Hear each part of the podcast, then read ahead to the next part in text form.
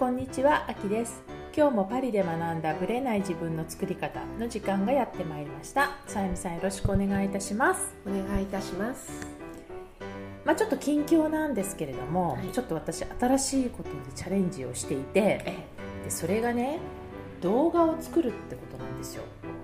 それは YouTube とか。YouTube に載せてるんだけども、で自分の、まあ、ポッドキャストでこういうふうに発信はしてるけれども基本書いてるじゃないですか。はい。で書いてると読むの面倒くさい時って、そうですね。例えば作業をしながらとかっていう時はうん、ねあの手が動かせない目がその作業に集中してる。そう。いう時は耳しか開いてない空いてないんんで、うん。だから電車の中で本を読みたいとかそういう隙間時間は読むのはいいけれども、案外聞けるとか耳に入ってくる方が女性にはやっぱ向いてるなっていうのをポッドキャストでも感じうんてうん、YouTube で。えでそれをね、まあ、初めてなわけですよ。えまず録音して、うんすごい。で編集、まあ、編集ほとんどしてないんですけど、もうそのまま編集して YouTube にアップロードしうん。でその私はこうカメラの前に座ってバーッと喋るんじゃなくて、うんうん。えー、とこう PDF みたいなテキストを置いてそれを見ながら喋っていくっていう、プレゼンテーションみたいな感じで喋っていくような感じなので、その資料を作り、まあ、大した資料じゃないんだけども、それをね最初できるかなと思ったんだけどもうやるって決めたので、うん10回分作ったの。すごいあきさん。でね その難しい。すごいわそうでね、まあ、最初は本当に20分ぐらいなんだけどでも、あの本当に1話1話はもう本当10分15分ぐらいのレベルなんで、そんな大したものじゃないんですけども、もうなんか自分のねそのもうクライアントさんにも言ってることだし、はい。その自分の知識とこう、まあ、ノウハウと考えを今のね考えを全部入れ込んだんで。えはっきり言って自分としてはもう有料級だと思ってるわけ。えうん。だからまあ見てもらいたいなっていうのと同時に私見るだけで終わってほしくないんですよ、うん。マインド系ってその本読んだり見たりした後ってなるほどみたいな感じでこういい気持ちで終わるんですよねある意味。それを実践にまでいかない持っていけない人も、い。るっていうかそっちの方が大多数なんですよ。うんだからいい話聞けた終わりとか、まあ、セミナーもそうじゃないですか。いい話聞けた。ちょっと耳が痛い。そう。で みんなそうなんですよ、うん。だからそれを避ける少しでも次に動かす原動力にしてもらうために、うん。どうしたらいいかっていうのをすごく意識しながら作ってるので、はい。まあ、この10回10回とねあとうん。プラス3回ボーナスビデオを撮って、でね、まあ、これは本当余談なんだけど今うちの上がうん。もう大工事をしてるわけですよ家の。お家のね。ね。うん。で壁壊してるわけですよ 朝9時前からスタートするわけですよ、うん。で子供がいない時って静かだから、えその時にやりたいじゃないですか、うんしかしガンガン始まっちゃうわけですよ。えカーって音がするんですね。そう。うん。でほら今から鳴らしますって教えてくれるわけじゃないじゃないですか。突然な始まるんで。何もねわからないうちに始まってしまうみたいな。で気づくとやってる途中でガガガガガッと入って、うん。やり直しみたいなそれはで 辛いですね。そう。でそれをちょっともう考えて、うん。彼らもランチ休憩を取るので。じゃあラそのランチ休憩を狙って。そう。1時間とか,、うん。なんか結構短い時もあってすぐ始まっちゃう時もあるんだけどその、あちょっと静かになった12時20分ぐらいをめどに、はいはい。うん。自分のランチは置いといてその時間だけ集中して動でも画を撮る。それはまた逆にある意味集中できるやるってういうね、ん、しかないん。ですよね、だからこれもまあなんかちょっっとチャレンジングだなと思ったけど、うん。まあ、やれないことはないなみたいな工事があろうが。すごいすごい。そのその逆境に逃げない選手素晴らしい。そう。で昨日とかも、まあ、ちょっと夜出かけてたんだけどもう今日も時間ないと思ったから夜中ね。みんなが寝静まった後撮って私はぐーぐー寝ちゃうんですけどいやでもそこがねあきさんのすごいところいやなんですよ。睡眠はとってますよとってますけどでもやっぱりほらもう時間がないからだって工事してるから。その理由が工事してるからみたいな感じなんですけどね、だから、まあ、よかったら、えーブログとかホームページにもあるので、うん。ちょっと私の渾身の力を入れている動画をぜひ聞いていただけたらなと私もぜひあじゃあ拝見よかったらはい聞いてみてください、はい。それでは本編スタートです。はいそれでは本編です。じゃあ今日はちょっと質問が来てますので質問をぜひ読んでいただけますかさゆみさん。はいあきさんこんばんは女性のオスか私がそうかもと感じます周りからも仕事でできて海外で一人暮らしができて自立できて恋愛がうまくいかない？うん。私の周りの友人にもちらほらいますし人に依存せず自立できた方がいいんじゃないでしょうかそう思って頑張ってきたのにいざ自自立した、えーやりすぎ。それはやりすぎと言われる。じゃあやっぱり男性に依存して専業主婦した方が幸せなのかなと思ってしまいます。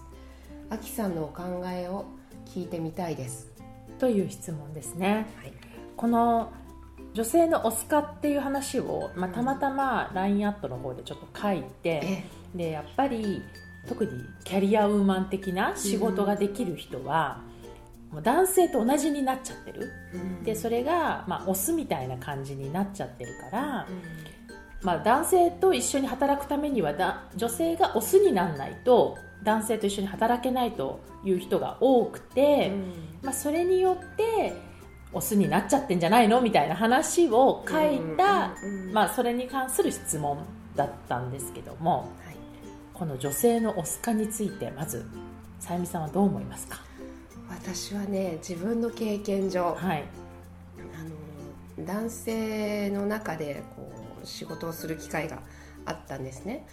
日本でまだあのお仕事をしてた時なんですけれども、その時にプロのスケートボーダーの人たちを、あのアメリカの私の働いてた会社と本本社で契約をさせるために、うんであとそのビデオを撮ったうんりとか、うんうんあとその DVD を撮ってそれを発売するためはい。に撮影ツアーみたいな感じでうんアメリカに連れていかなきゃいけなくてええっていうこともあって一緒にこうもう3週間ぐらいね、うん。一緒にずっとこうツアーとか、うんあの本社での研修とか一緒にしてたんですけれども、すごく思ったのは、うん。彼らはうんやっぱり男性なんですよ、うん。で一緒に仕事する女性にうん。対して求めてる、うん。まあ仕事は仕事なので、はいはい。どうでもいいんですけれども、えええやっぱり女性には女性らしくしてもらってた方がうん。嬉しいみたいです。よ、というのは女性らしくっていうのは綺麗にしてる、うん。うん。うん。女性らしいファッションでいうん。うん。るとか、うん。うん。そういった意味なんですけども、うん。うん。仕事は仕事、はい。うん。だけどファッションとか、メンタルまでうん。男性化する必要はうん。なかったっていうのは彼らとの話で、なるほどね。あの最近またねフェイスブックとかでつながったので、なるほどね。そう、うん。あのいろいろ話をするんですけど、うん。そう思ってたみたい。そのオス化するとどうなっちゃうんだろうね。彼らから見ると。なんかね不自然感がとってもある、ああ、なるほどね。女性は女性なんだから、うんで彼らもねすごくやっぱりこう目で追う人とか、うん。美しい人なんですよ。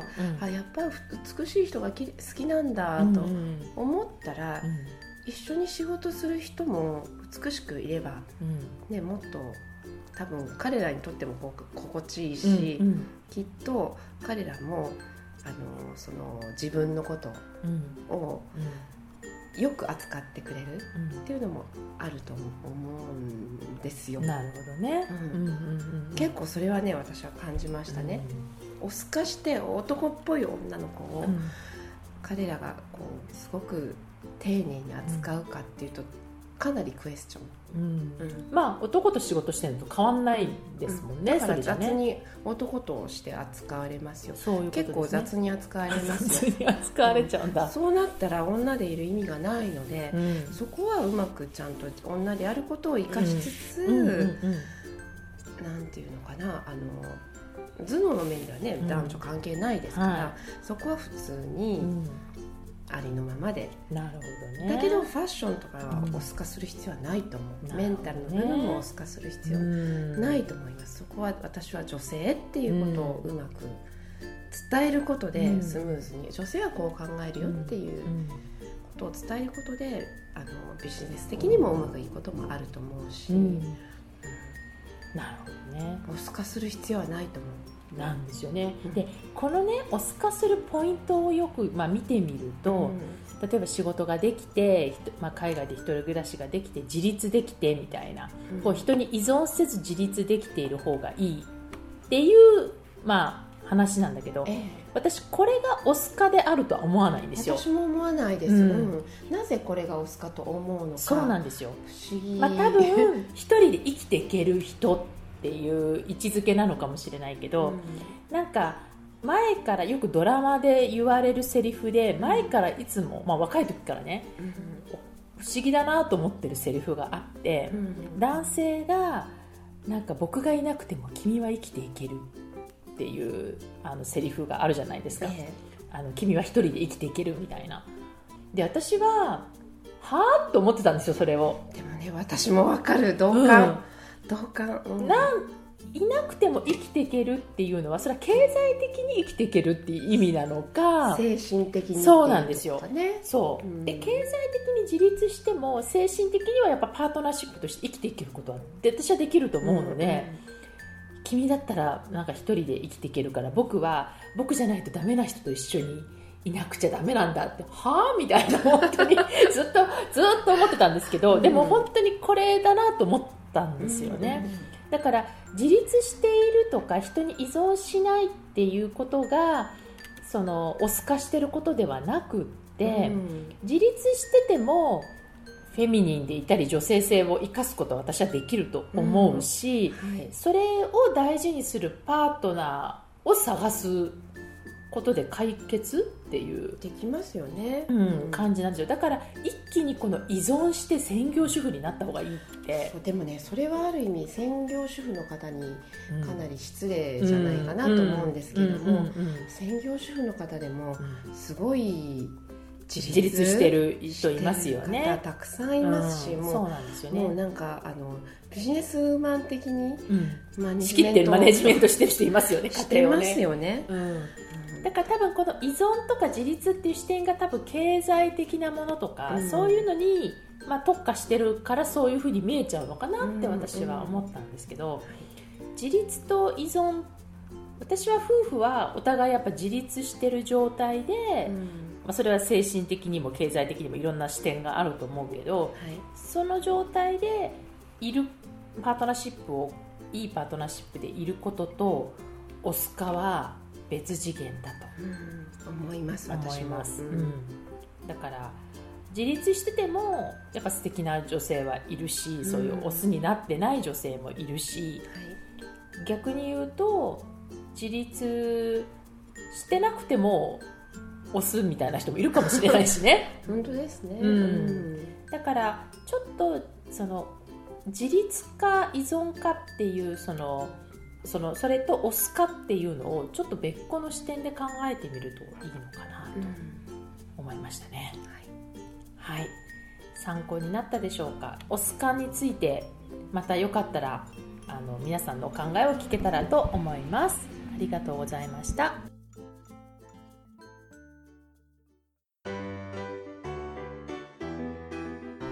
この番組は毎週金曜日をめどにお届けしています。